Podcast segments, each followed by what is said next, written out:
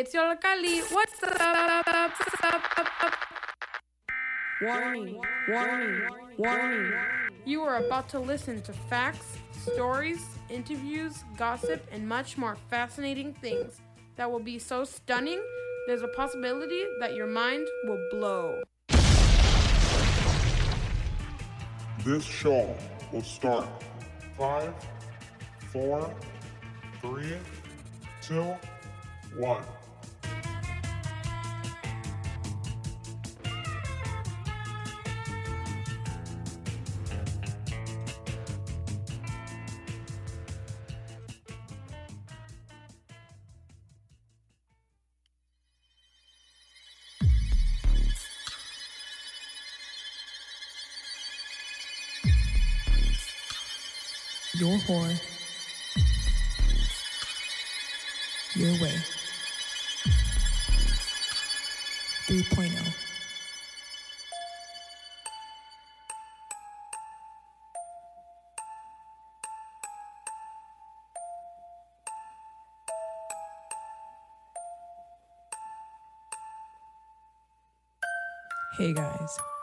Stay tuned as we present to you What's Up, Your Horror Your Way 3.0. This frightening show, The Monster in the White House, will haunt, terrify, petrify you. Hopefully, you enjoy.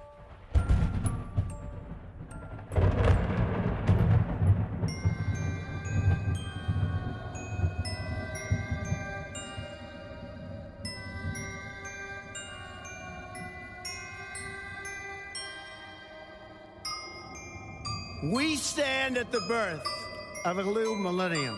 Millennium. Ready to unlock the mysteries of space and unite the civilized world against radical Islamic terrorism. And most importantly, we will be protected by God.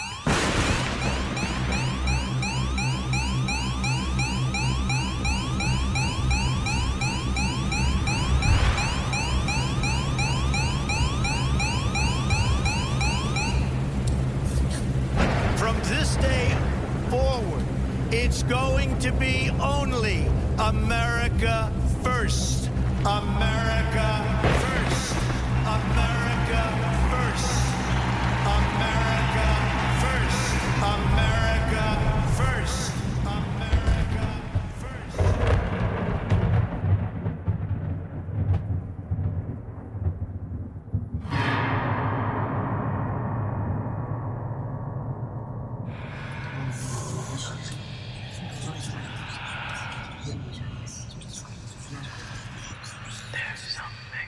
My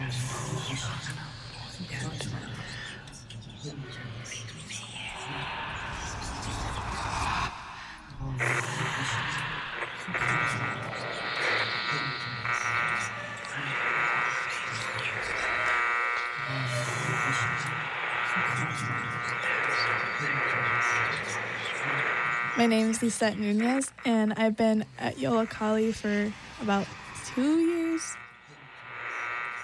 Um, my biggest fear has to be like animal mascots, like from football games or those characters from Disney World. They don't. The characters themselves don't scare me. It's just the mascots. They scare me a lot. Uh, I'm not sure how to conquer this fear because I have been around them and I just freak out because I don't scare me. the name of my audio piece is called The Demon Within, and basically it's about uh, this demon that was in Hitler, and then went to Donald Trump, and I'm just trying to get the word out. Uh, I I did this because there has been people saying that Donald Trump might be like the next Hitler because you know he wants to get rid of one specific like not race but like religion I guess you could say and he only wants like people who are born in America to live there. That's basically what he's saying. And also there has been this there has been this person that interviewed people about saying quotes that Hitler said, but he told them that Donald Trump has said it, and they were all agreeing to them, and they were all surprised, and some of them want to believe him, like they were in denial.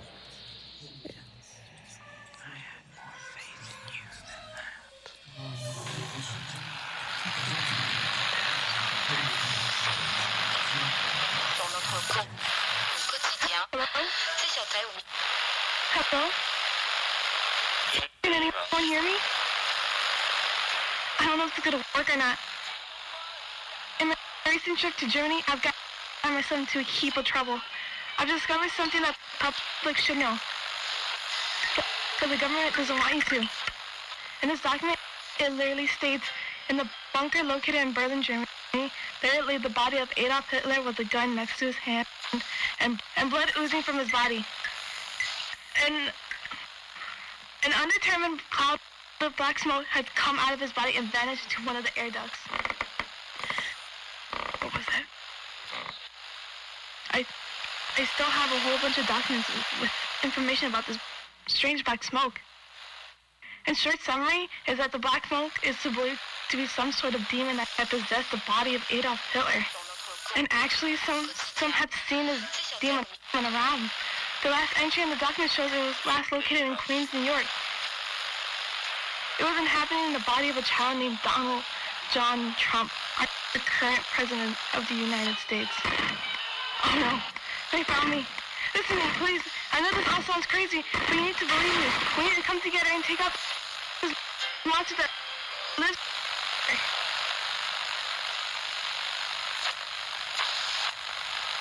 Wrong. The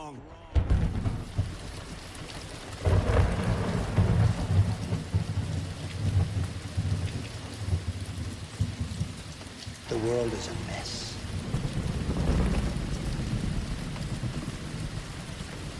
The world is an angry place.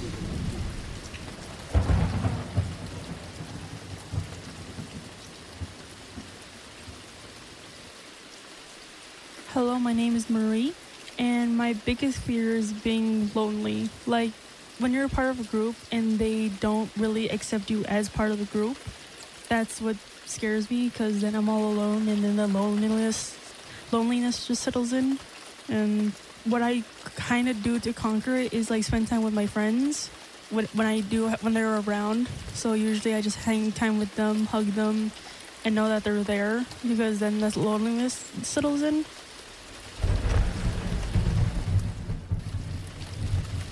And the name of my audio piece is uh, a crusty, musty Cheeto Puff. And it's about uh, a crusty, musty Cheeto Puff breaking into the White House and eating the President of the United States, like chips, and becoming the President of the United States. And the reason why I wanted to choose to talk about that because, like, usually what they call Donald Trump is like is a Cheeto Puff. So it'd be kind of ironic if he ate the president of the United States like a che- like a Cheeto, like chips, and I thought it'd be pretty ironic. And yeah.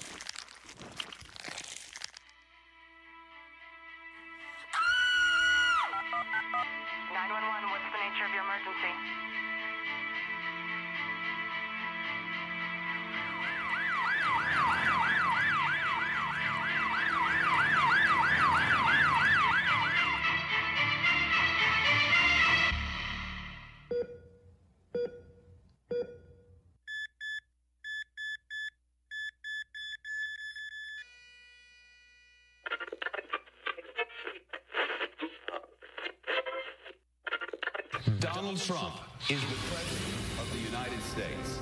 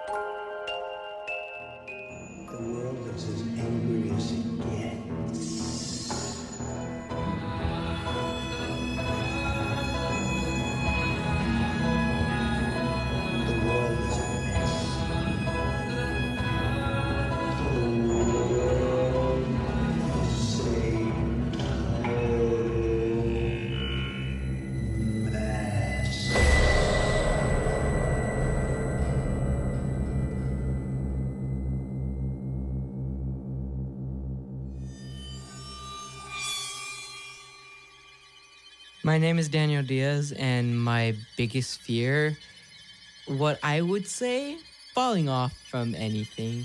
Well, not anything, like from huge heights and everything. And a way that I think I could conquer it is like bungee jumping. I, I think that's like the safest thing. Or parachuting, I'm not sure. Um, the name of my audio piece that it's gonna be named is A War. And it's about um, it's about the presidency of a new leader in this country, and everyone decides to revolt on him because of how horrible he is and why he won, which is really horrible about. And I chose to talk about it because of what is happening right now. Not everyone agrees on Trump's presidency, like because of racial stuff and whatnot. I feel that I kind of don't like him personally. But if you're a person that dislikes him, hates him to your guts or whatever, um, I'm not gonna stand by to like go, hey you, you know what? You're wrong and everything. Like, just do whatever you want.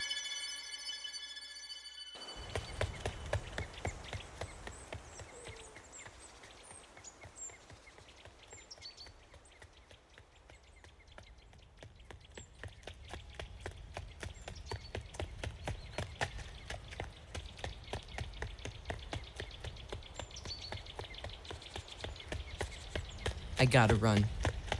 I I gotta get away. I have to get away from that monster. The monster in the White House.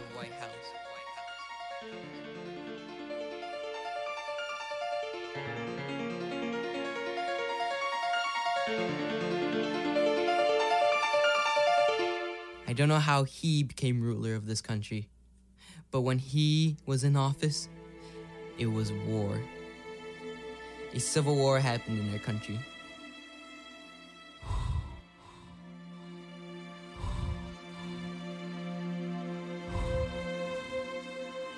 Was the government against the people's rights. We knew that we had to get other countries into the war, otherwise, we'll lose.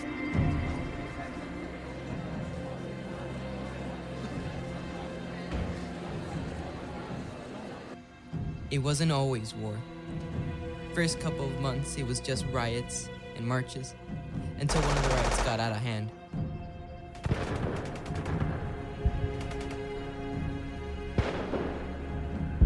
It spawned out of hand to the point where it was just war, war against us and them.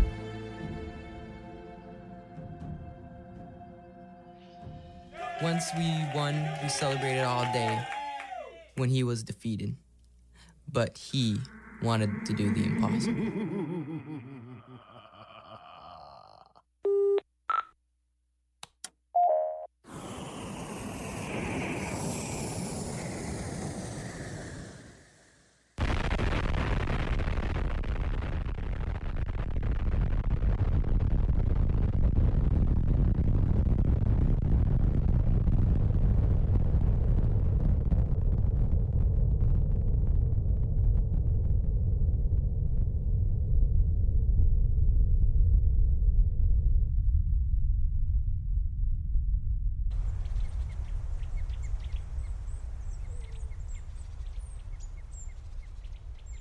I woke up and looked around. This place seemed familiar.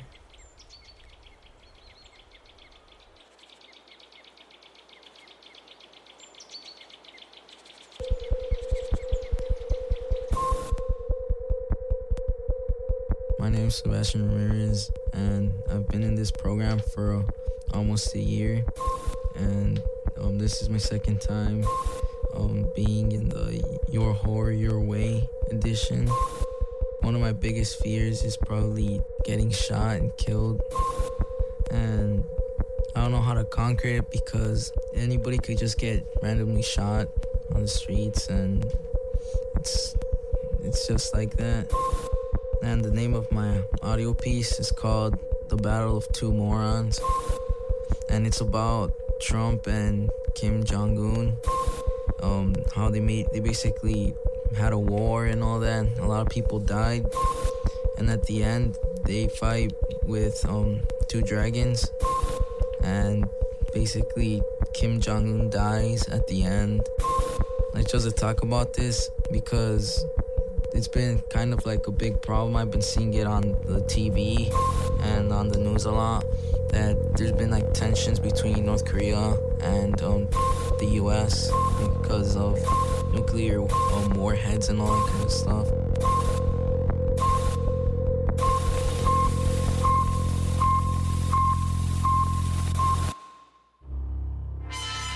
Rocket Man is on a suicide mission for himself and for his regime.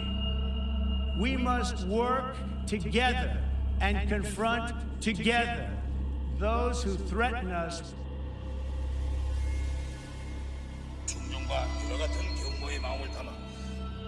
전당 전군 전민이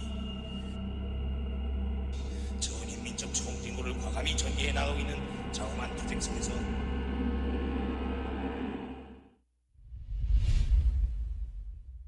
President Trump today with more harsh words against North Korea, saying he is prepared to use military force if necessary. The confrontation between the United States and North Korea is in a more dangerous zone than at any point in decades. Each side has announced tough positions, issued threats, and underscored that its positions are non negotiable. Faced with new evidence of North Korea's nuclear progress, President Trump issued this warning to Pyongyang. North Korea best not make any more threats to the United States.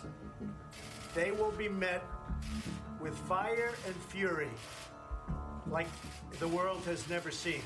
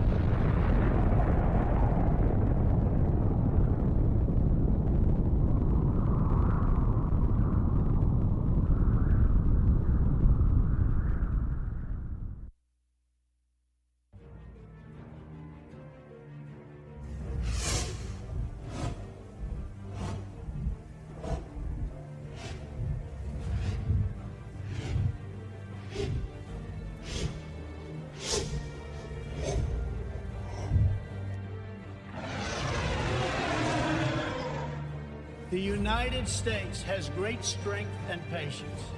But if it is forced to defend itself or its allies, we will have no choice but to totally destroy North Korea. 친애하는 대표자들입니다. 오늘 우리는 전당 전군 전민이 최후의 최후 승리를 하루빨리 앞당겨올 배신과 책임을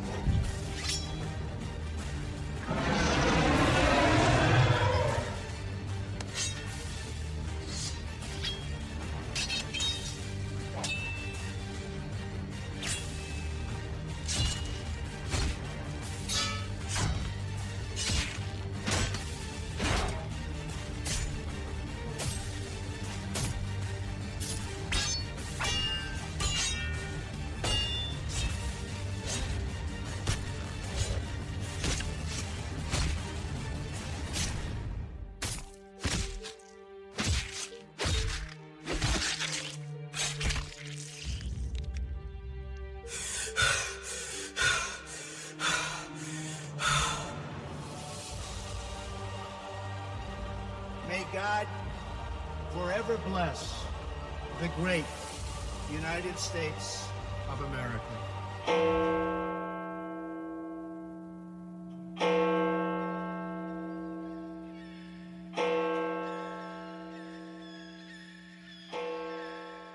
Hello, I'm Gael Samudio, and I just joined Your Story Your Way. My biggest fear is death. Um, I don't think that you could conquer that. Um, my audio piece is about basically just a man that gets a high power and uses it to get away with things he generally couldn't get away with.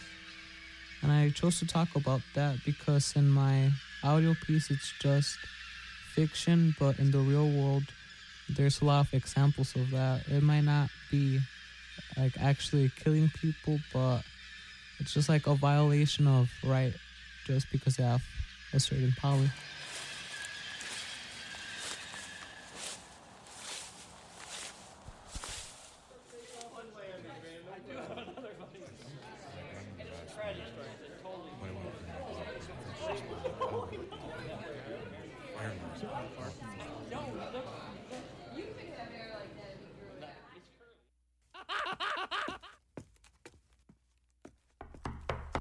Hello.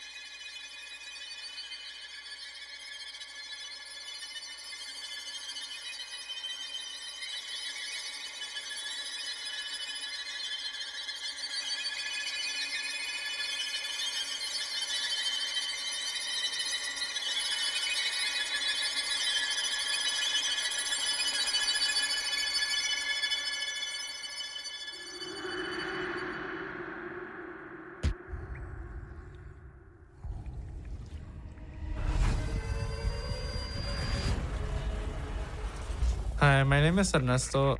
My biggest fear is bees. Uh, the way I would conquer it is by killing them. The name of my audio piece is The Monster in the White House. It's about a terrible man who makes the wrong choices. And what made me talk about this is just the choices that he makes that affects others, but little does he know.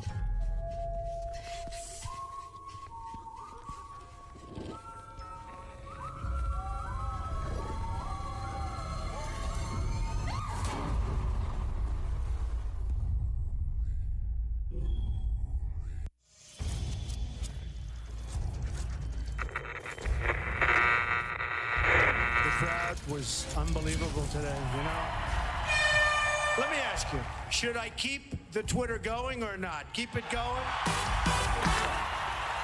I think so. The world is an angry place. Lots of bad things are happening. The world is as angry as it gets.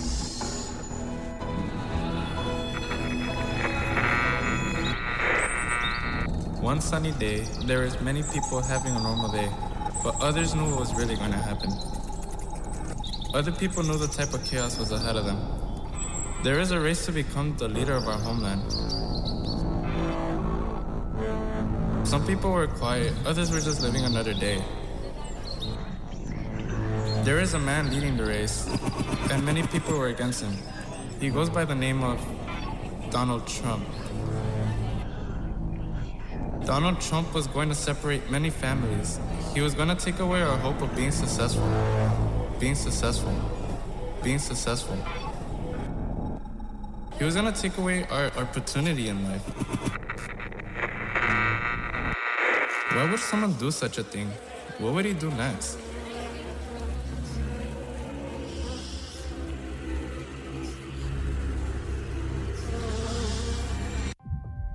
And now, Community Links High School Teens Fears.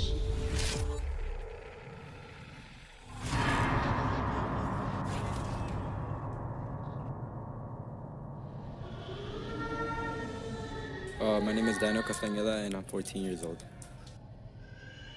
Uh, I'm scared of uh, being forgotten. I don't know, I get kidnapped and nobody cares. They don't try to look for me. My name is Lubianca and I'm 14. I'm scared of bees.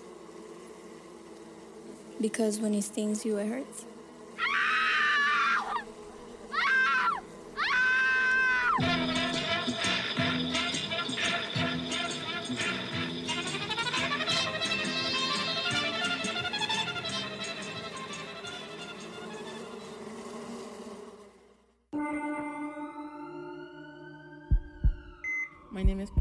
And I'm 14 years old.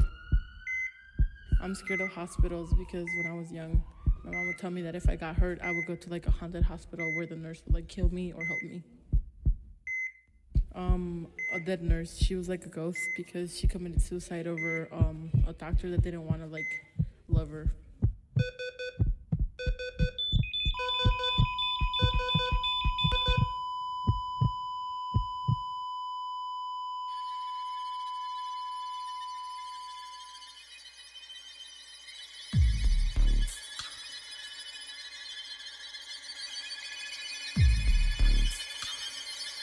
Your.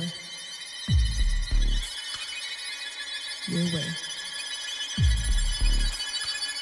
oh. 3.0. The monster in the White House.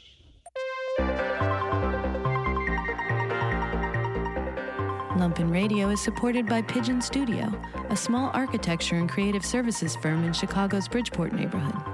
Pigeon Studio takes a holistic approach to design projects of all scales, from graphics through renovations and new buildings. Pigeon Studio, going to the birds since 2017.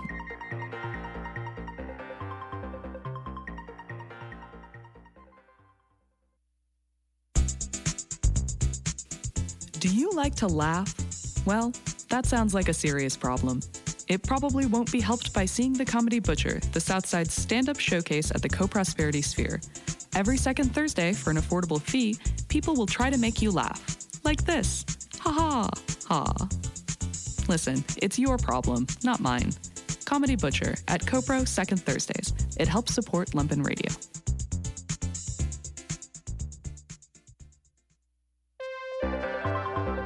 Lumpen Radio is sponsored by Marz Community Brewing, makers of the Ill Peripheral, an American Pilsner with schisandra berries and corn tea. Born of a collaboration with Fat Rice, flavors from Macau create a dry finishing beer to pair with the spicy food of this James Beard award winning restaurant. Toasted corn tea replaces the corn used in American lagers, and the berries create a unique bitterness and fruit character. More information at marzbrewing.com. What's Marz is yours.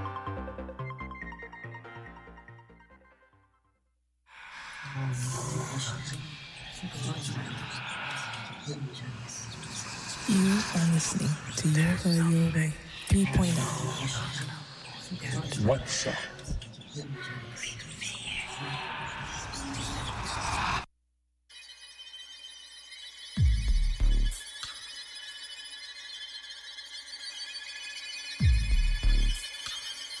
Your horror.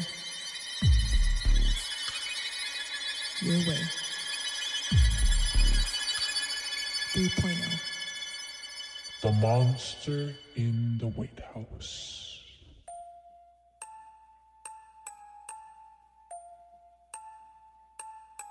My name is Camila. I just joined the Your Story Your Way class. This is my first segment, Your Horror Your Way.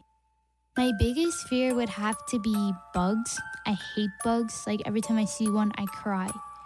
I would have to conquer the fear by probably killing it on my own instead of having my dad having to kill it. The name of my audio piece is La Villita. It's about how our community is led by this evil dictator.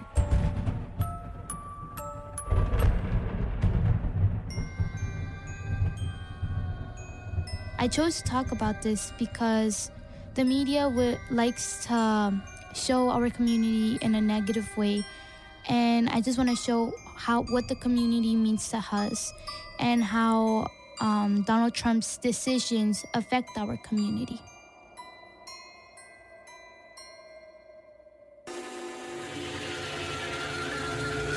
La Villita.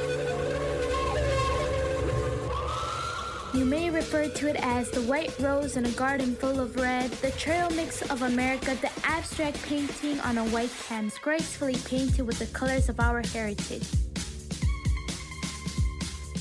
Your words may hurt us like the knives stabbed in our backs, which we had to remove with the same hands that we picked your fruit. We are targeted victims of politics. Full words, your false claims captures us in a panorama of white power. But La Villita covers them with bandages of hope, the American ghostwriters of society. The economic ladder builders. Its walls cover me with our beautiful Mexican flag, sweet and crunchy elotes cubierto de crema y queso makes my Mexican heart do backflips. No, we may not be the safest. We are surrounded by demons called racism, leading his army, the KKK. He sits in his leather chair, feasting upon people's poverty like popcorn while washing it down with the cries of help.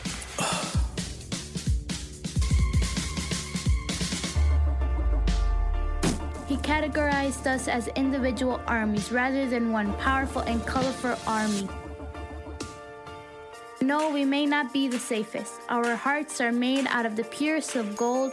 We not only build towers of hope, but bridges of healing and skyscrapers of dreaming. As far as the eye can see, the price of our love for our community is priceless.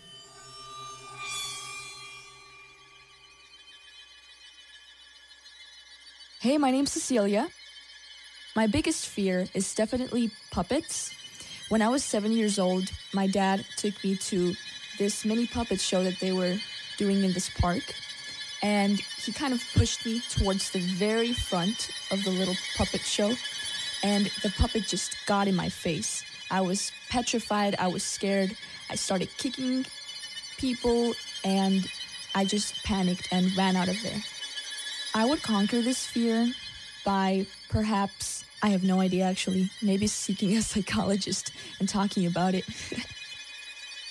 the name of my audio piece is The Night It Happened, and it's about hate crimes, specifically toward immigrants. It's kind of my depiction of what would happen if hate got the best of America.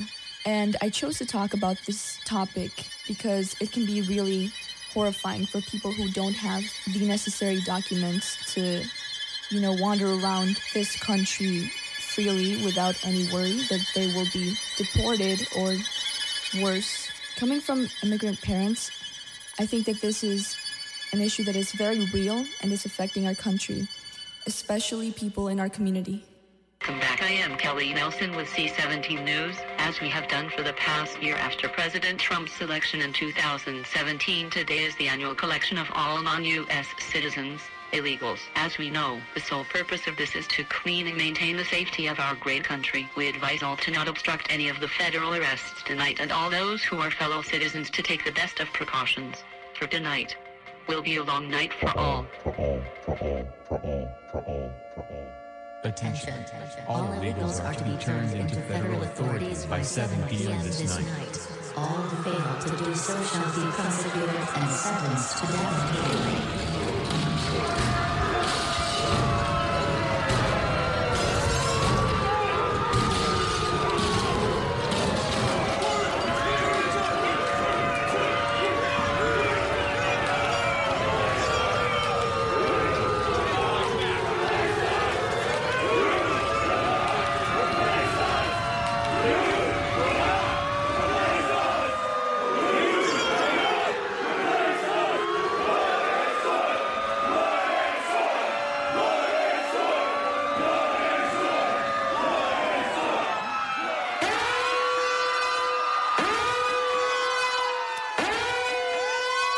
Fellow citizens, thank you for extending your best of support and helping America be great again.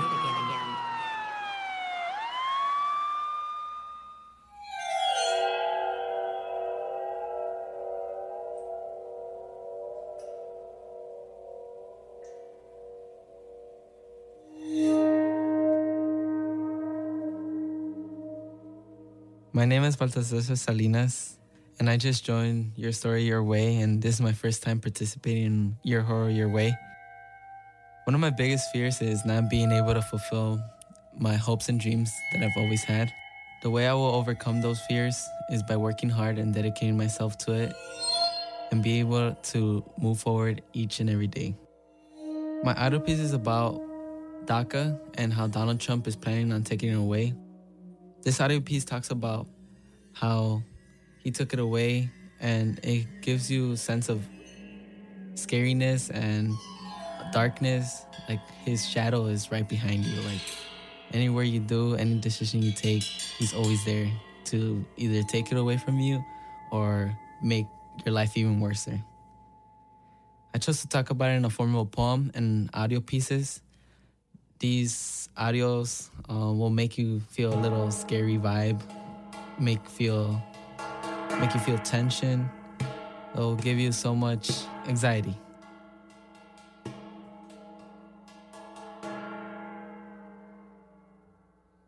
President Trump is expected to end a program that protects the so called dreamers from deportation. Mr. President, a decision on DACA? Sometime uh, today or over the weekend, we'll have a decision. Should dreamers be worried? We love the dreamers. we love everybody. Thank you very much. Well, today, Trump announced that he was rescinding DACA, supposedly with a six month delay to allow Congress to pass legislation to replace it. Trump's decision throws the lives of nearly 800,000 Americans who were brought here as children and who work here and go to school here into chaos. I'm here today to announce that the program known as DACA that was effectuated under the Obama administration is being rescinded.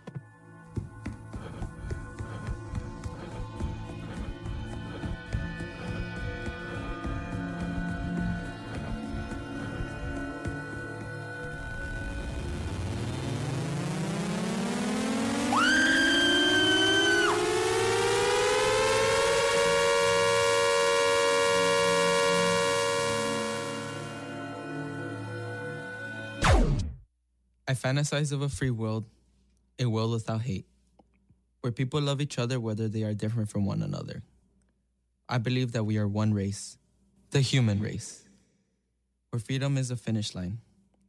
The serial killer of dreams, thousands of youths are filled with hopes, but their dreams are being put on hold like an endless time loop.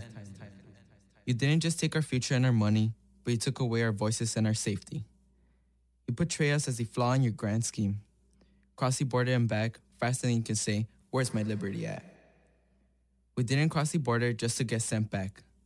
We came here to live our dreams, but it's like a milestone that's something you don't want us to reach. You kill those hopes and precious dreams. Tell me, is this the American dream?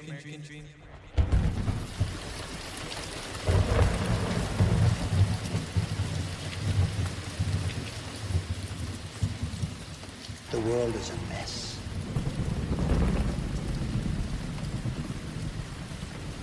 The world is an angry place.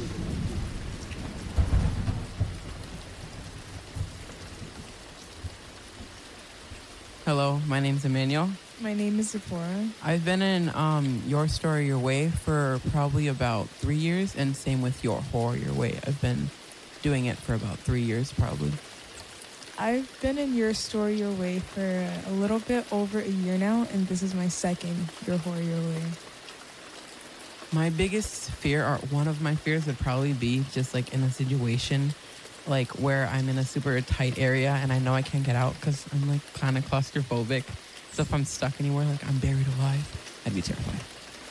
Uh, I don't know what my biggest fear is, but one of my fears is not having an answer when Stephanie asks me a question.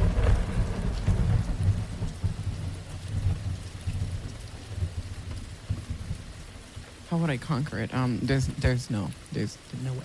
Yeah, there's no way to No prescriptions for that.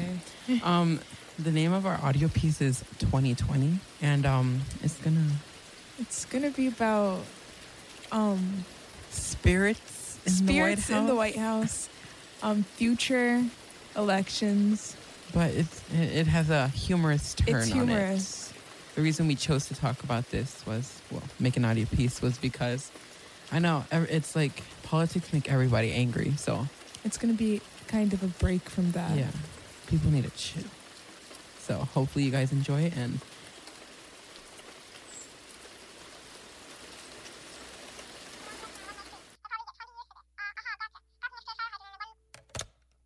Okay, guys, we just got a call from the White House. There's some supposed paranormal activity going on. I say we just let them die. Mm-mm, boy, my rent is overdue. I need this money. No. Okay, so the only information we know is there's some odd noises at night and rap music. So we're gonna go in at midnight. And just so you know, Nicki Minaj will be joining us. Let's go.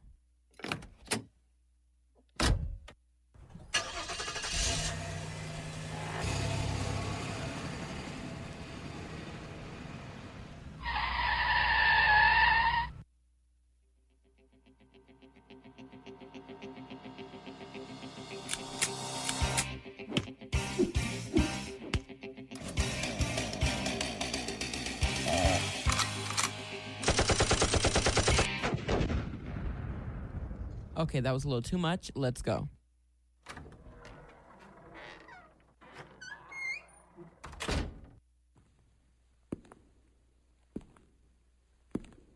What's that?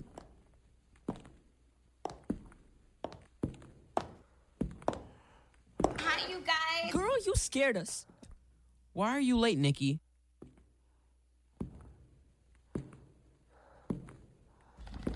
What's that noise? Where's Cecilia? We have to keep moving.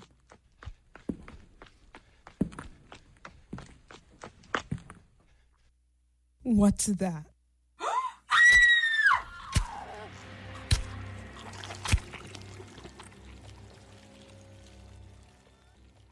That's a wrap. Woo! That was good. That was a good audio I love the audio piece. Oh no, Stephanie Heffany, look behind you! No!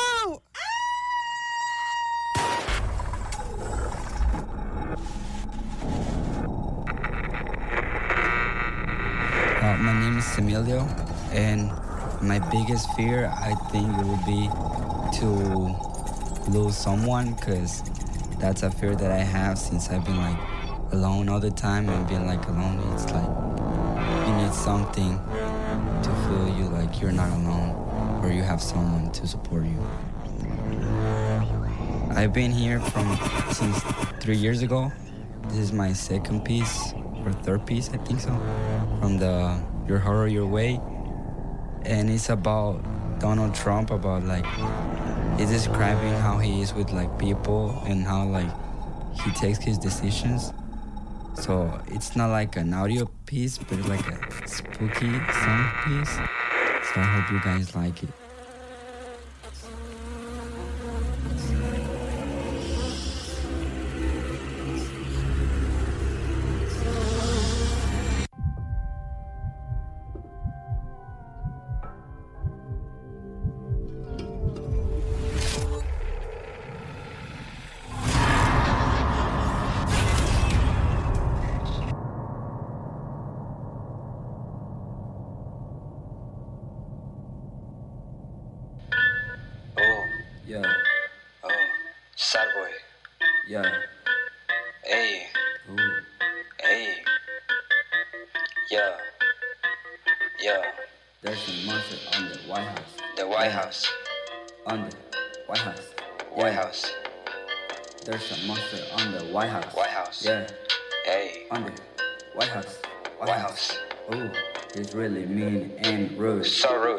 Doesn't care about You. He only care about his money. Yeah. Yeah.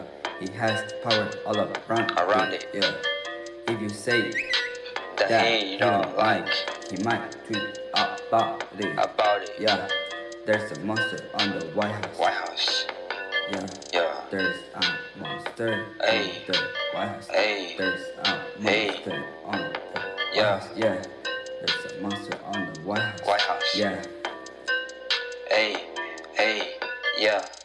I'm doing all these papers. Papers. Yeah. Should take a breeze. Breeze. I'm really tired of this man. Man. I'ma beat him like a Batman. Batman. Cause of his tan. Ten. Yeah. There's a monster on the White House. Yeah. There's a monster on the White House. Yeah. Yeah. Hey. Yeah. There's a monster on the White House. Hey.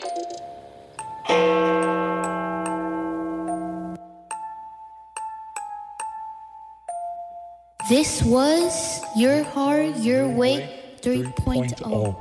The monster in the White House.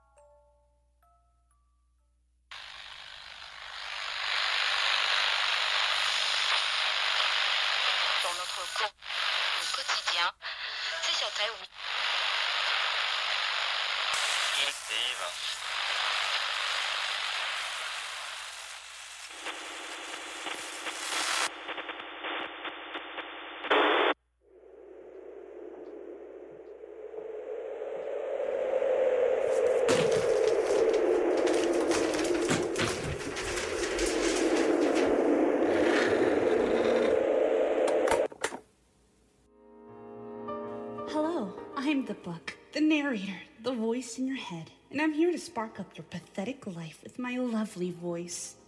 How, you ask? a story, yes, yes, a story. But no, no, not a fairy tale, not a horror, not a nonfiction or a fiction, not true, but not fake, not a story. What it is, it's up to you.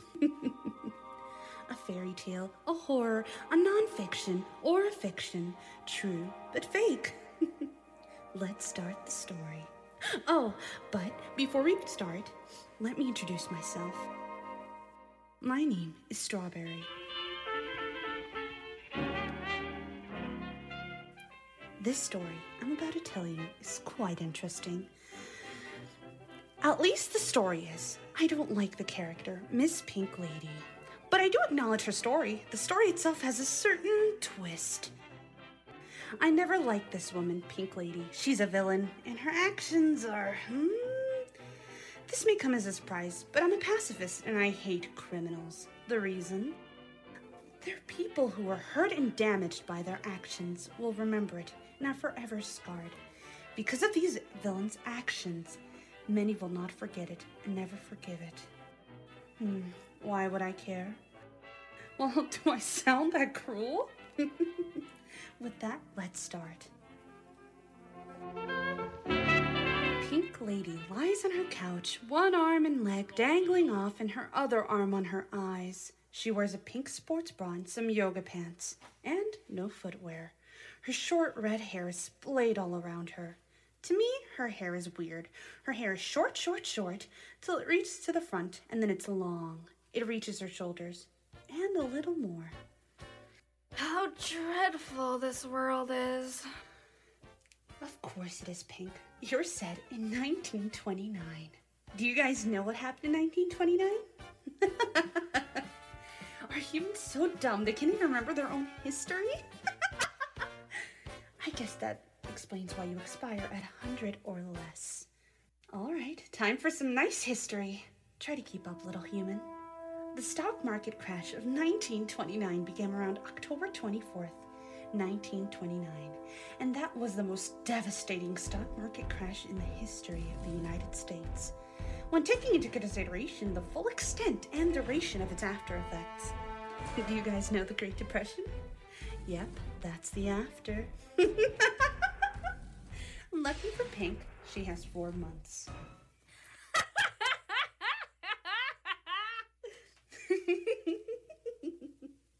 Why are you laughing?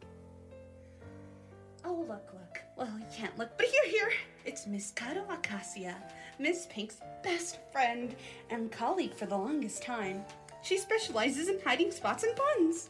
Caring person, but with anger issues. How nice. I can describe her in a more proper way, but that's no fun, and you wouldn't understand. I don't want to overload your tiny brain. Some of you can't even pick up a book.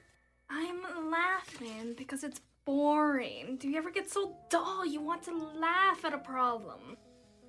You can then stop feeling it. It's not that hard. Humans just make it hard.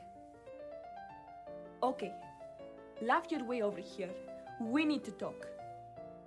Why? Why would I remove myself from the safety and comfort of my old rusty couch and go to you. A beautiful lady with the thoughts of murdering me. Oh, so you know. Of course I know, but I choose not to acknowledge it. You better damn acknowledge it. We're in hell right now, and you're just here telling me that you're bored. Well, I can kill your boredom. Make a party.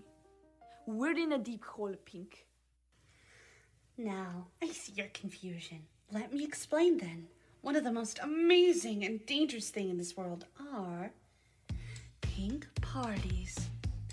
The parties are in an underground organization. Astonishing, stunning, breathtaking parties that can bankrupt any millionaire in seconds. They are the most beautiful things you will see in your life. And maybe the last thing you'll see. That's the dangerous part. It's completely random. It's random if it's your last drink of the night or your life. And yet people still come. Not surprising. Those invited take the risks.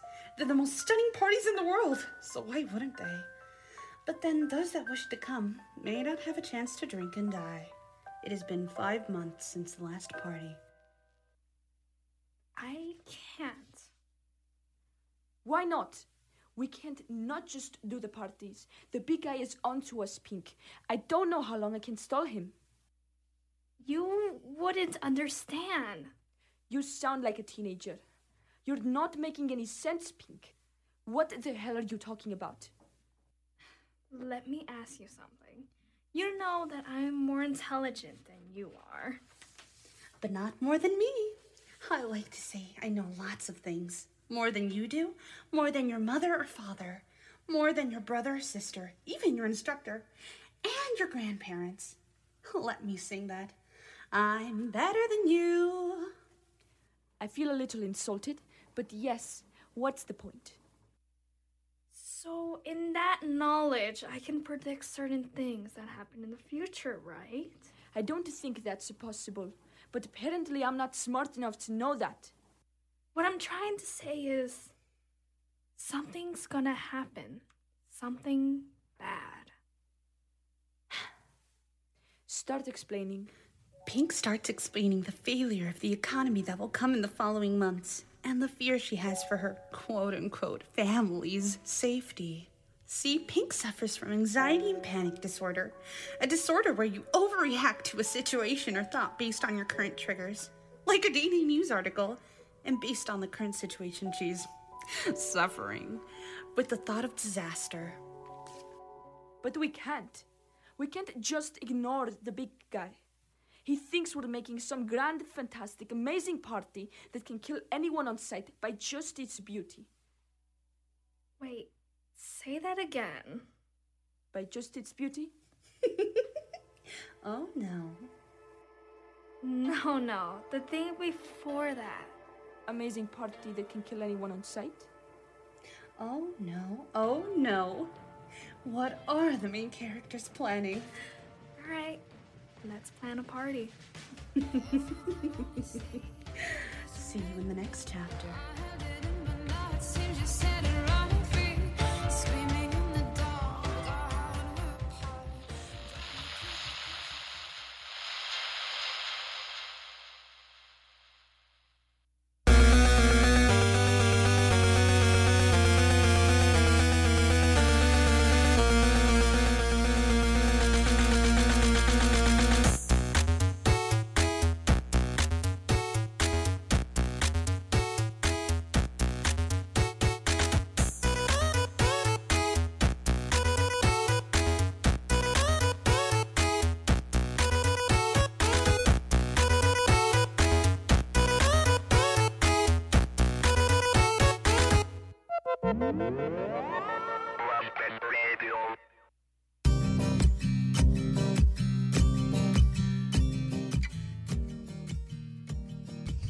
Hey guys, welcome to What's Up Lumpen Radio. You're listening to WLPN 105.5 FM. Now, did you enjoy your horror your way 3.0? I hope you enjoy all the scary stories that the students put together. Now, Halloween is a very interesting um, celebration, and it's something that happens a lot in the United States. But we're actually going to be talking about um, another celebration that is not uh, Halloween, but it also happens around this time. It's very popular, and you might see it more and more. You might even see the decorations um, in Party City. And hopefully by now you know which holiday I'm talking about Dia de los Muertos. Dia de los Muertos is a celebration that happens on November 1st and November 2nd. And it is a Mexican celebration. However, we see that it's more and more important here in the United States.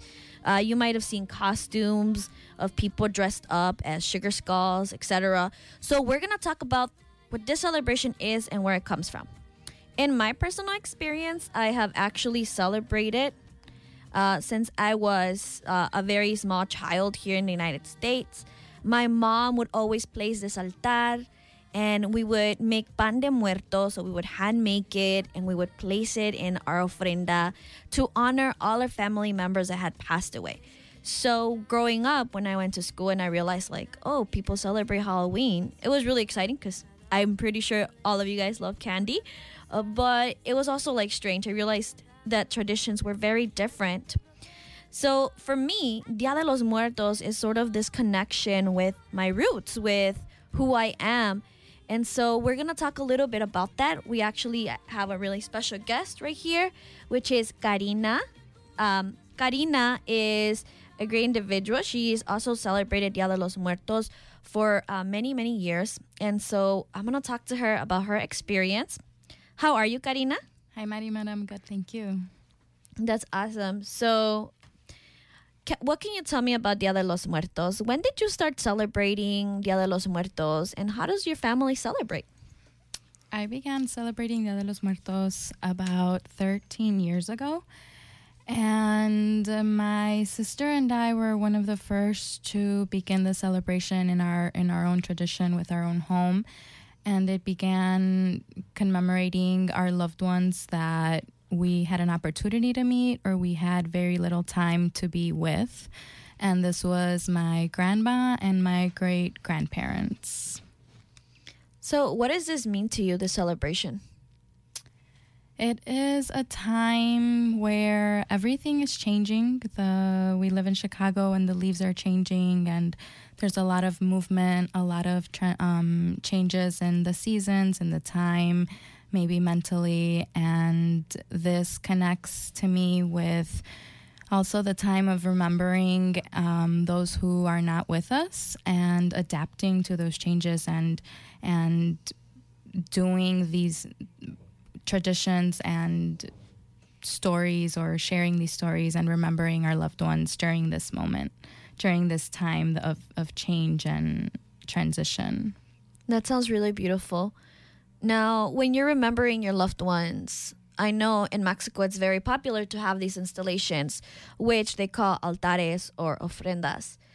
When you do you make one of these installations? Yes, I actually began very, very minimal. I, I, I learned it. This tradition wasn't very isn't very it wasn't used in my family. And so like i mentioned my sister and i began as let's make an ofrenda to remember our loved ones. And it started off with with a sugar skull that that i purchased. And it every year or every you know time we got together to remember our loved ones this altar this ofrenda this this um, offering that we're giving our loved ones kind of evolved and grew little by little and to a little bit taller, a little bit wider, more objects, more um, things onto this this altar.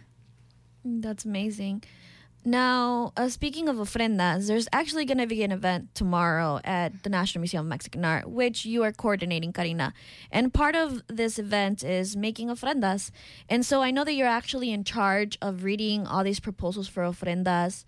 Tell me about that experience. Yes. Um, it's it's it's beautiful. It's um it's beautiful and it's nostalgic, and it's very um, it's magical really because you I'm, I'm reading these stories and these op, um, applications that we we receive and they everyone wants to you know everyone wants to remember be remembered right? And so the families and the people that are participating and making these ofrendas not only want to show us how they're going to make this ofrenda, but they also want to give us a story and, and share the story of maybe not just one loved one that, that they're contributing to this ofrenda with, but um, various people in their family.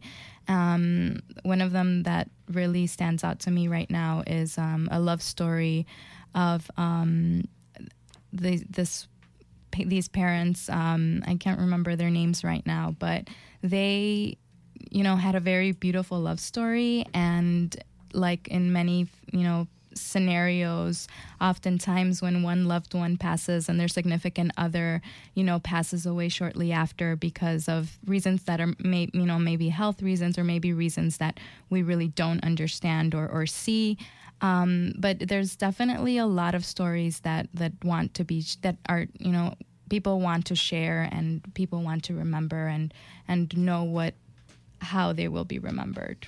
Definitely. I think that's the core of this celebration remembering and sharing stories.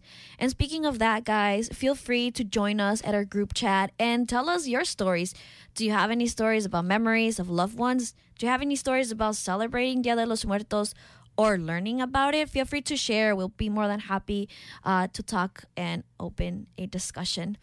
Now, Dia de los Muertos, the reason as to why it's becoming so popular here in the United States is because of this cultural influence from Mexico uh, by people that identify as, as such. And so when you see that Dia de los Muertos is growing a lot in popularity, we see that like Party City has decorations for it, like Target or like all these other like very big companies are producing decorations for this celebration. What do you think about that? I, it, it's interesting because we are often, um, you know, we, we we're such visuals and visual learners, so many of us, and so we're we're seeing these um, images and icons, and it's important. I think it's important to reconnect to what this holiday represents, and I think that a lot of that is um, definitely the spiritual aspect of it.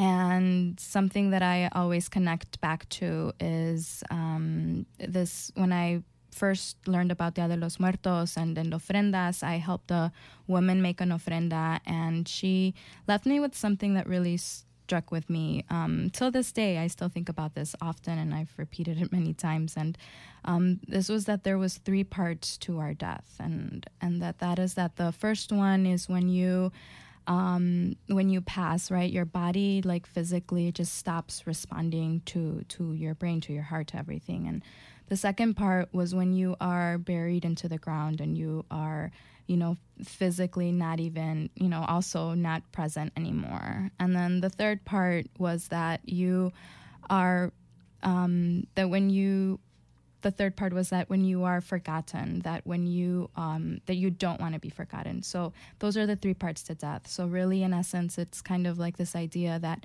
you're never really gone if you're never really forgotten. And so it's it's great to see the icons and the imagery and and all of these things that you know they want maybe want us to purchase and use. And but it's also more important to remember what that where that stems from and, and what that means as a healing process Yeah, definitely. I think that looking back into like where it really comes from is very very important. Now that you mentioned this idea of the three deaths, I think that's super powerful because not only is Dia de los Muertos very festive and very happy, there's a lot of uh, food, which I really, really enjoy. But aside from that, there's also um, a lot of remembering and I think that's like a super important. Now I want to share some something that you guys have been sharing.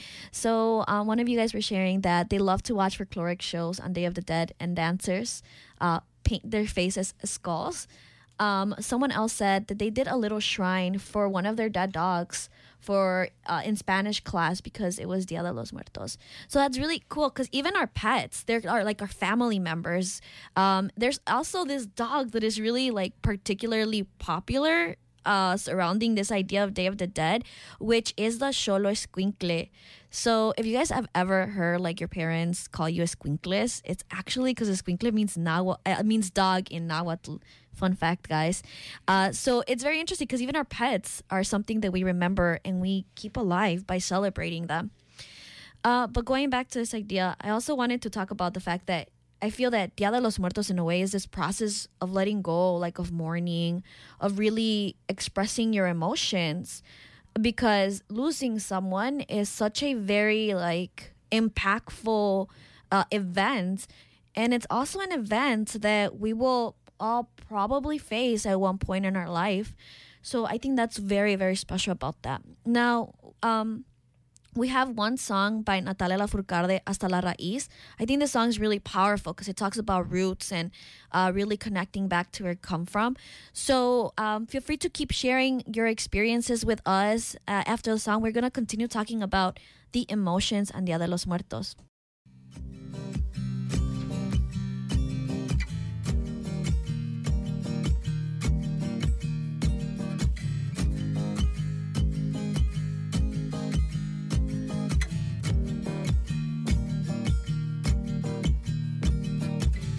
Cruzando ríos, andando selvas, amando el sol. Cada día sigo sacando espinas de lo profundo del corazón. En la noche sigo encendiendo sueños para limpiar con el humo sagrado cada recuerdo. Cuando escriba tu nombre en la arena blanca con fondo azul, cuando mire el cielo en la forma cruel de una nube gris, aparezcas tú.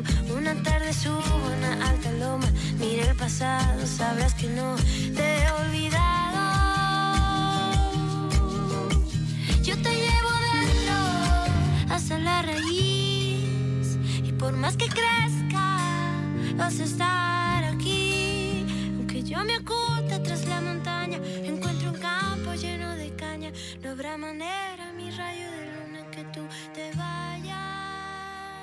And we are back, guys. So remember that we are listening. You're listening to What's Up, uh, WLPN Chicago 105.5, broadcasting live from Studio Y Yollocalli in Little Village. So we left off talking about Dia de los Muertos, and you guys are sharing some of like your experiences. Something that I found really uh, cool is that uh, one of you guys mentioned that one time you guys tried to make sugar skulls with your grandmother, but it really didn't work. So it actually is really hard to make sugar skulls. Uh, I had learned about the process, and it's really, really hard. Like I really like baking, like cookies and cakes and cupcakes, um, but making sugar skulls is like next level. Uh, have you ever tried making sugar skull yourself, Karina? I have not.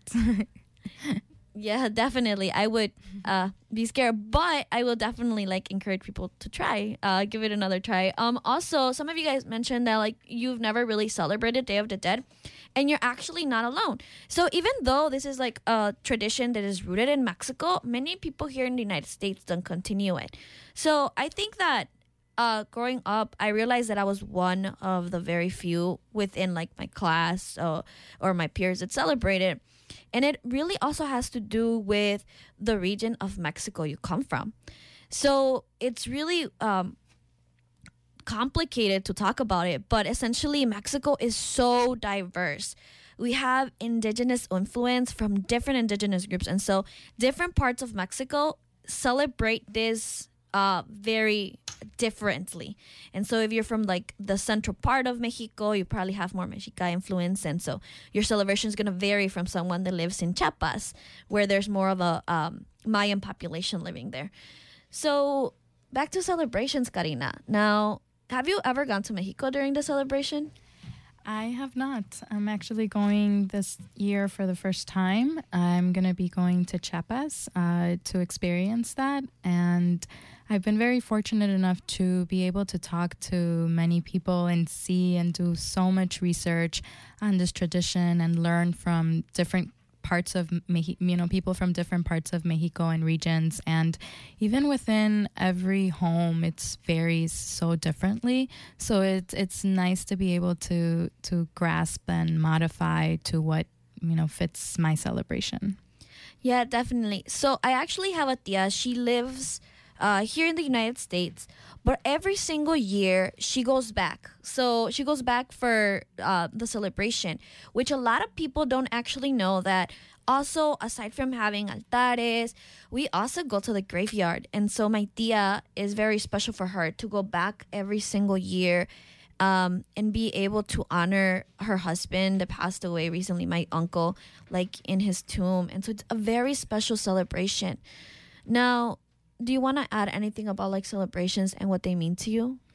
Yeah, I think um, it's it's very special this holiday for me because it it it is a time of mourning and a time of nostalgia and a time of remembering. Um, and through this process of building an ofrenda and talking about our loved ones and in this beautiful way and and talking about the foods they used to eat and the objects that they used to love and placing them on their altar. It, it, it is a time of, of sadness, but at the same time, it is a, a time of happiness because you are surrounded by loved ones. You are looking at the sugar skulls, the dancing little, you know, skeletons and the colors and the animations of, of all this, this very, you know, wonderful holiday. And it is a time to remember and, and recognize that we are still alive to be able to celebrate this way and to um, remember that we we only maybe have one time you know well we have this opportunity on earth now and so it's important to remember to heal and also to celebrate the life that we are living and to celebrate that um, life that our loved ones are no longer, you know, able to to do wherever they are. But for us to remember that is very important as um, a society, um, wherever you are, really. Yeah, definitely. And so, also another thing that about celebration is the fact that a lot of people, when they they might look into this celebration, they might think about it and be like, oh, well, that's like crazy. They have like all this music and they have all this food, like for them. Like, what's up with that, right? And so I think it's part of that. Even though it's called Dia de los Muertos, Day of the Dead, and we honor in a respectful manner those loved ones, we do it in a way that they would have enjoyed, right? It's a party, a celebration for them. And so aside from that, it's also a celebration of life, like you said. It's about remembering that we're here Right. and we we are living and we have the opportunity to see each other. I also want to give it a shout out to Emilio. Um, he shared with us. I remember when I was little, I was always excited making altar de los muertos with my grandmother because for me, the altar means that you are respecting the people that pass away. Definitely. And I think growing old, as I grow older, because as a child I was very excited about this too. But as I grow older, I start to realize more what death means. I think that when you're little, like people maybe you saw like someone passed away or maybe like you've attended a funeral, but you don't quite grasp that that's like our destiny that we are all going to die one day. And so I think that growing up, that perception of the celebration changes so much. So it's really interesting how that happens. Now, because this celebration is so new to the States in terms of history, why um, there's a lot of misconceptions. A lot of people have these ideas of what it is, and mm, and some some of those are kind of a little bit like problematic. Um, is there any misconception that maybe people have a lot of the times that you're like, oh, no, that's not quite what happens? Definitely, they a lot of people. You're talking about this idea of death, and you know, I think a lot of people um, fear. Right? We all fear death because that's ultimately where we no longer know what happens. Um, and so I think because of that misconception, a lot of people fear the visual of a skeleton or maybe the the idea that you're playing with death, you know. But I think that's the beauty of this holiday and the satire of it is that you are playing with death. You're not taking it so, you know, personal or so um serious and that you can have fun with it you can laugh with it and you can you know walk with it you know um, there's so many so many artists and, and mexican artists that you know also have been playing with this idea for so many so long you know and right off the top of my head i'm thinking of diego rivera with where he's next to the skeleton in la alameda or jose guadalupe posada you know just again this these visuals and these um, it's not that it shouldn't be that scary, right? It shouldn't be that scary, fearing the fear, or fearing death, because ultimately we need to celebrate the present, celebrate the now, and I think Dia de los Muertos is a big reminder of that. Yet, what would you tell someone that today they just learned about Day of the Dead, they've never heard about it? What would you tell them about the feeling that this celebration brings? What kind of emotions does this spark in you, and does it spark on a lot of people that uh, partake in the celebration? It's a roller coaster. It goes up and it goes down. It goes slowly up and it goes slowly down. Um, one minute I, I, was feeling really sad, um, and I was um, because I'm reading these ofrenda, these applications. I'm reading 92 applications, and I'm going through who's being remembered and who's you know who who's being made an ofrenda. And I was feeling a little down and, and I went home that night and I began to make my ofrenda and I began to unpack everything and I began looking through my pictures and I began to um, to take all of that out. And it, it it was so you know I was crying and I was laughing and I was smiling and sharing pictures with my family um, and then there I was going back up again right my feelings were feeling feeling more optimistic and then you know, seeing my ofrenda and and what it is, right? It's it's an altar of my my loved ones that have passed away, and it's sad again. And and then you go back up because someone comes and sees your ofrenda, and they're like, "This is beautiful," and um, who is this and who is that, and and you know you remember things. So it's definitely um, a roller coaster of emotions of sadness and happiness, but it, it's all you know it, it's all a process, and we need to take it as that because it, when we do that, when we ac- accept and we acknowledge these feelings, then we heal through them as well, and so we we need to do that um, more often. I feel definitely so. Um, speaking about that, Will, we're actually gonna hear a song La Llorona by Chavela Vargas. This song always gets me like feeling some special way. Um, and also, uh, next up, we're actually gonna hear from Mario. He is he works at the National Museum of Mexican Art, and he has a lot of knowledge about the history of the celebration.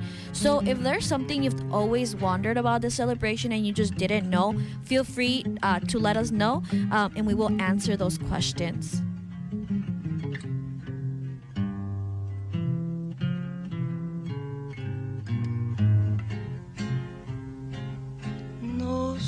Que tienen las flores, llorona, las flores del campo santo.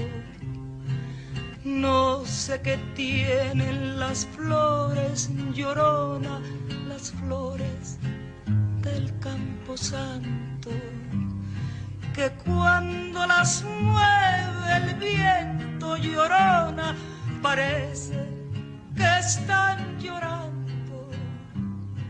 que cuando las mueve el viento llorona, parece que están llorando.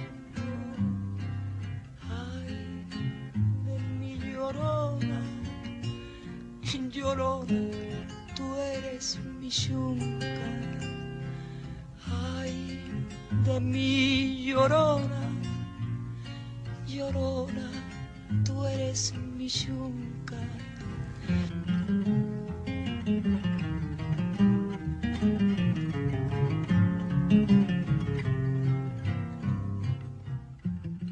Guys, and we are back. Remember, you are listening to What's Up on WLPN LP Chicago 105.5 FM Lumpen Radio, broadcasting live from Studio Y, Yollocalli in Little Village.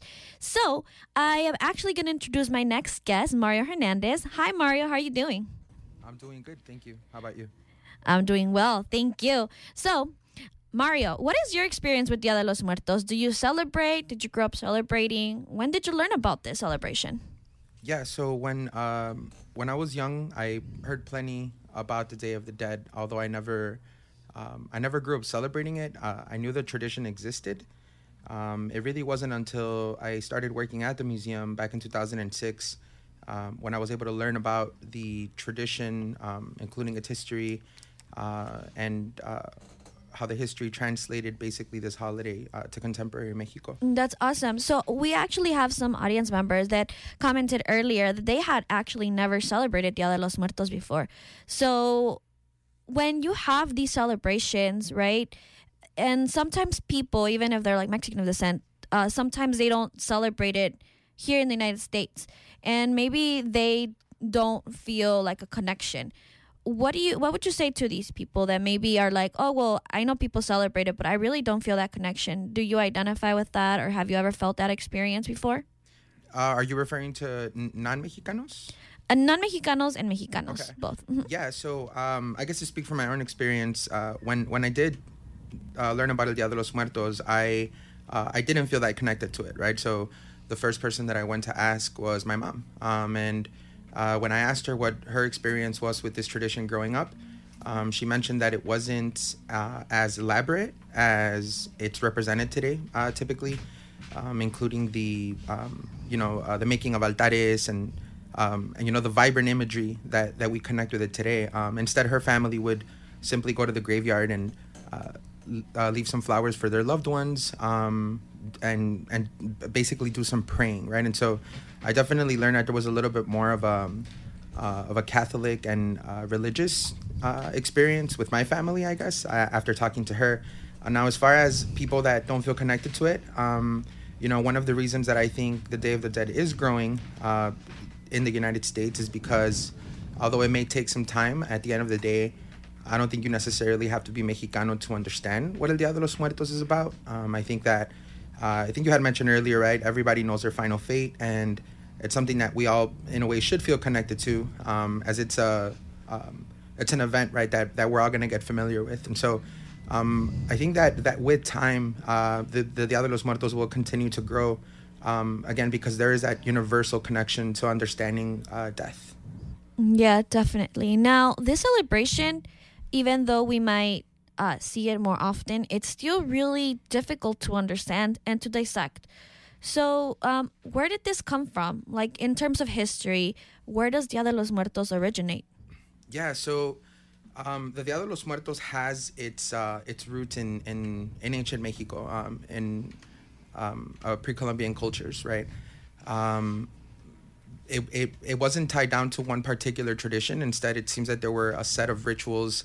Um, one of the most notable ones um, with one of the indigenous groups we hear most about uh, being the, the Aztecs, who um, who were in what is now Mexico, or in the area of what is now today Mexico City until the 1500s at the arrival of the Spanish. Um, they would have uh, a month long tradition that would actually take place in what is now the summer, right? Obviously, the calendars have shifted uh, a bit, but um, you know, so it it goes from uh, a set of rituals that celebrated for a whole month. Um, uh, one of the uh, of the big traditions or celebrations that was held, particularly in Aztec uh, culture, was uh, the praying to the to the goddess of the underworld, um, who, along with her husband, the god of the underworld, right, would would uh, um, would be in charge of the of the next realm of the afterlife. Um, with with time, with the growth of Catholicism uh, after the arrival of the Spanish in the 1500s, um, you know you have new traditions and new rituals coming in, um, including the the the marking of All Souls Day and All Saints Day, um, right? So with time, um, the idea of the of the Dia de los Muertos or the tradition of honoring the dead uh, shifted and it changed as Mexico obviously was changing, right? Um, and obviously we refer to it as Mexico today, but it's it's it's what what Mexico is now, right? And so obviously Mexico looked uh, a whole lot different. Um, the a lot of the traditions and rituals that we do know about were uh, typically from central and southern Mexico, and uh, it, it it wasn't until later that we start to see the Day of the Dead as a tradition growing in the northern part of the country. That's so interesting. I feel like when like a lot of celebrations and a lot of symbols, even though we see them or we might be very used to it, we don't really sometimes look into like where it comes from. Like for example, the Christmas tree. It's, it's something that does not come from like the United States or not native to the country of the United States. So it's really interesting to learn about the history of these. Now, there's another thing that I believe a lot of people might be curious about, and there's the skeletons. We see skeletons in Halloween, so we're used to it, but we also see a lot of skeletons in Dia de los Muertos. Why is that? Yeah, so I think that it's um, I think it's understood that the skeleton or the calavera right can be um, can be seen as almost as universal symbol of death. Right, there aren't many universal symbols that the majority of the world um, you know can agree on. Uh, but I think that the calavera is an interesting thing, right? Because again, it's something that we all, in a way, are connected to. Uh, now, particularly as far as the imagery of the Day of the Dead in Mexico, um, one of the um, one of the first symbols that uh, that really became a tool to talk about death um, and its connection to people uh, was back in 1913 uh, with the creation of um, of what who we call today La Catrina, right, which was a uh, a work on paper by Jose Guadalupe Posada, who was the most prolific printmaker in um, in the history of Mexico, and um, he created an image uh, that he originally titled La Garbancera, um, which was a uh, an image of um, what he referred to as a poor woman um, who wanted to be wealthy, right? And so uh, he he included this this calavera face, this skull with a big fancy hat, which was associated with with uh, a higher social class at that time, um, right? So he uh, he titled her La Garbancera. Uh, unfortunately, Jose Guadalupe Posada, like many other great artists, didn't die the most recognized. Um, and so it really wasn't until later that uh, another very well-known artist, uh, Diego Rivera, the husband of Frida Kahlo, um, borrowed her image and, and, and put her in, in, in one of his murals. And uh, for the first time, people were able to see this image of uh, of this garbancera, right, or this poor woman pretending to be wealthy. But he gave her a uh, he gave her um, a body, and by giving her a body, he included a fancy dress and fancy shoes and her fancy purse. Um, and so she she was no longer seen as this garbancera, as a poor woman pretending to be wealthy. She was a uh, she was a rich woman. She was wealthy. Um, but one thing that that didn't change and that kept consistency uh, was her face, was her calavera, uh, her calavera face, right, in which uh, reminded us that poor or rich, uh, her fate was the same, right? So uh, now we use it a lot during things like El Dia de los Muertos, but uh, we also use it as a way to talk about um, this one big thing that everyone does have in common, right? Regardless of social class. Uh, historically, the reason why she was important during that time was because she was created during um, during the Mexican Revolution, right? And one of the big reasons why that was sparked was uh, because of the imbalance of social classes in uh, in Mexico. Um, and I, I, think you had mentioned earlier the calaveras are are typically painted in this very festive, um, kind of happy way right? Um, and some people may uh, may ask, why do we mock death, right? By using these silly calaveras and these cartoonish Im- uh, images, right? But um, in a way, some people think it it's the form of ultimate respect, right? Um, to, to treat the calavera in, in, in this silly form. Definitely. So I I especially think that calaveras in Mexico uh, make me really really happy, which uh, is very different than the ones in Halloween and I really don't like scary things. And so for me, it's a relief to see these calaveras being happy and doing funny things. Um, I think it's hilarious. Well, we're actually going to hear a song. Uh, it's called El Esqueleto by Víctimas del uh, Cerebro, del Doctor Cerebro. And so, um, while we're listening to the song, maybe we can think of some questions that you might have regarding this uh, celebration. So we'll be right back.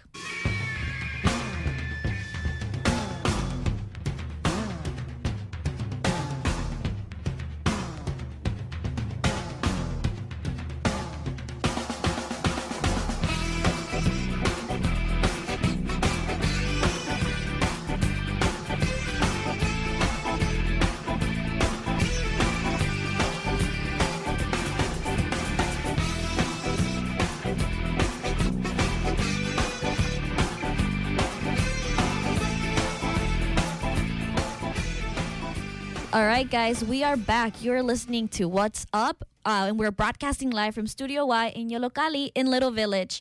So we were talking and having this conversation about Dia de los Muertos. Now, Dia de los Muertos has a lot of symbolism and a lot of things that when we look at it, we might not exactly know what it's called. One of the things that we see the most often are these structures. Some of them are very elaborate, others are filled with these personal items from people. And of course, also, uh, like one of you guys responded, like food, right? We love food. Um, hashtag love food. Uh, tweet it about it and Instagram it. Uh, and so, what is these installations? What are they called, and how do we define them? Yeah, so um, you know, as we had mentioned, the Dia de los Muertos um, was a, a, a set of rituals. It continues to be, uh, but now it is regarded uh, really as a public holiday in Mexico. And one of the things that that we see throughout Mexico, throughout the different regions, is the creation of altares or ofrendas. Um, right, so the actual word ofrenda transla- uh, translates in English into offering. Um, the offering can be anything which is offered to the person who passed away um, right? And so sometimes they are in the form of these altares, these structures. Uh, the word altar comes from the word alto, which means tall or high. Um, and so the altares will usually be built in a, uh, almost this pyramid like structure that goes taller uh, on every level. Um, the altares are filled with um, some of the traditional objects, uh, such as uh, obviously food you had mentioned is a major part of it, along with um, things like different form, uh, different types of plants.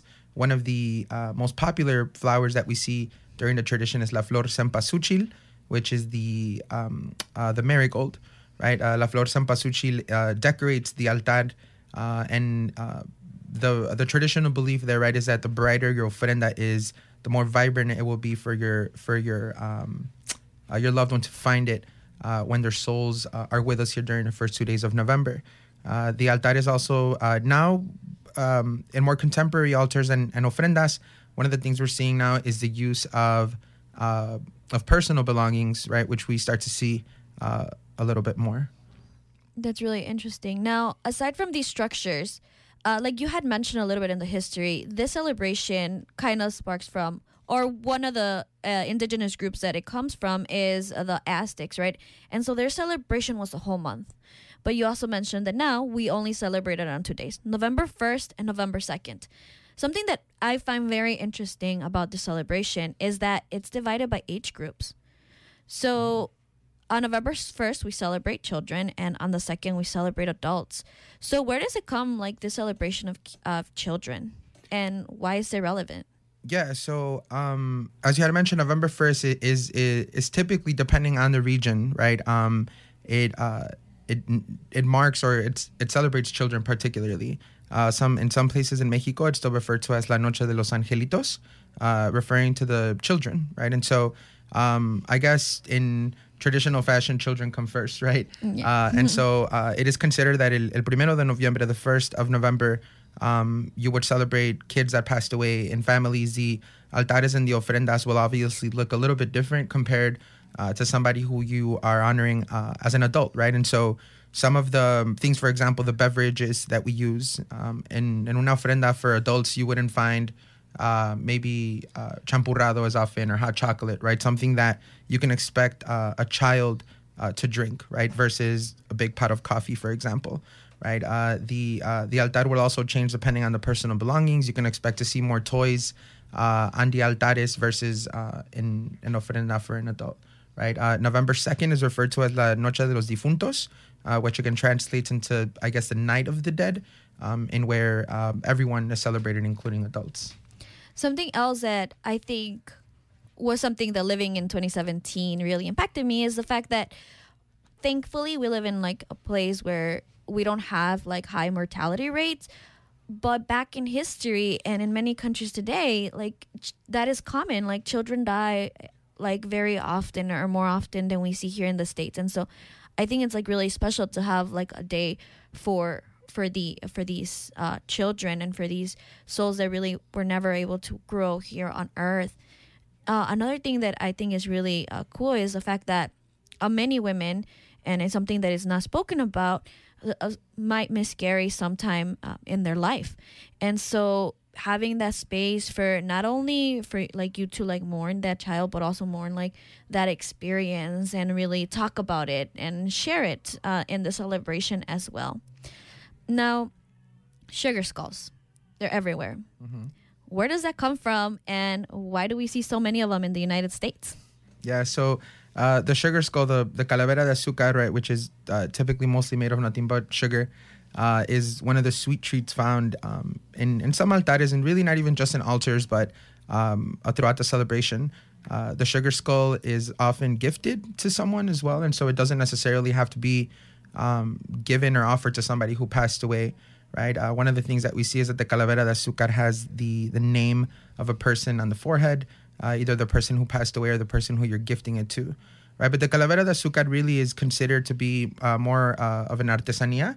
Uh, it is a, a form of art. There are a handful of families in Mexico that are still creating these calaveras de azúcar, um, right? I'm not sure if you talked about the process at all, right? But but the the the calavera de azúcar uh, again is typically made of of um, the primary ingredient of sugar, uh, but it's uh, it's decorated with icing, uh, and they use a little bit of egg white and uh, a food coloring, obviously, to give it the color, right? Uh, but it is considered a form of artesanía, and at the museum, one of the families that's been coming for many years is La Familia Mondragon from el estado de Toluca, who who come to the museum every year and um, and do demonstrations on how the calavera is created.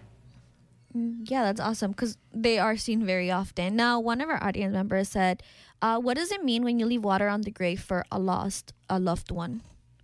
uh it, like a glass of water Yeah, like water. yeah so Mhm. the glass of water um is is is considered to be one of the elements of the ofrenda it's it, it's an offering of beverage to the soul right uh if if you do believe that the souls would return and they have to go through this journey to come from the afterlife back here to us um, you can expect them just like any other guest that you have in your home to be thirsty and to be hungry right um, and so it's important that we offer them something to drink uh, obviously that's gonna change depending on uh, on the family, right? Some families won't want to leave agua, or uh, they may want to leave something else. Uh, another huge thing to keep in mind about the objects found on these altares, um, uh, again, going back to the social status, right? Uh, if you are a family that's living in poverty compared to someone else in another town, uh, you can expect the ofrenda to not be as elaborate and not have as much food or uh, not have different uh, types of, uh, of offerings, just something very simple uh, as they tend to be slightly more limited during things like this.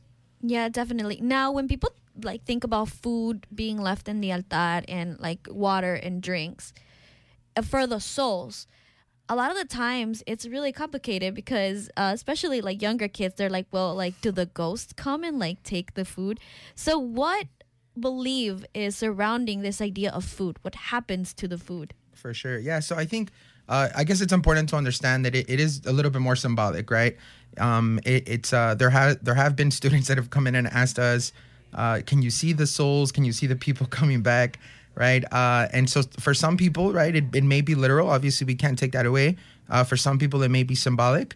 Um, and so the the idea here is that um, that if you leave food out, right, we eat with them as well. So it's not something that we're gonna just uh, expect to leave a, a plate of food and have them eat it. And uh, you know, so the uh, the food is is definitely also for us.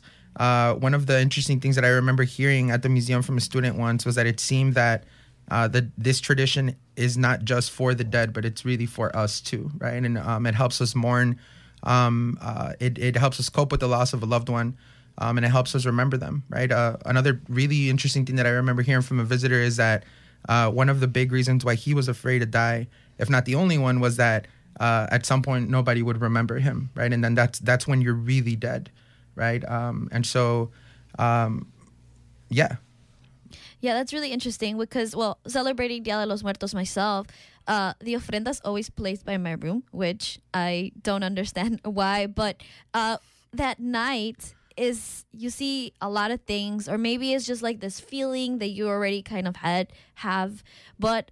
Well, one like water evaporate but uh, I do feel like the drinks do get lower, and I do feel like the food tastes very different. And so I think it's a little bit of both, like the symbolism and also like thinking that that is what happens um, and experiencing it. And I think it's really magical and like metaphysical, which is really, really cool. Now, guys, so if you guys have any questions, uh, we will free, feel free to answer it in the chat. But thank you very much for participating. We are coming to the end of our show. Thank you very much, Mario, for being here. We're actually going to end uh, with a song uh, called Beso de Muerto. So hopefully you enjoy it. And hopefully this show uh, taught you a lot about Dia de los Muertos and what it means. Um, and now on November 1st and 2nd, maybe you can share with your peers what you learned. Okay? Thank you.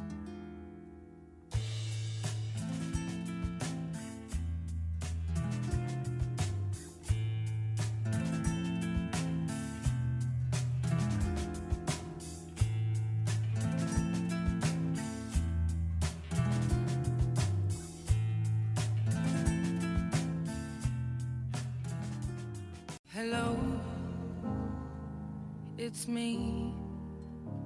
I haven't heard from you in a while.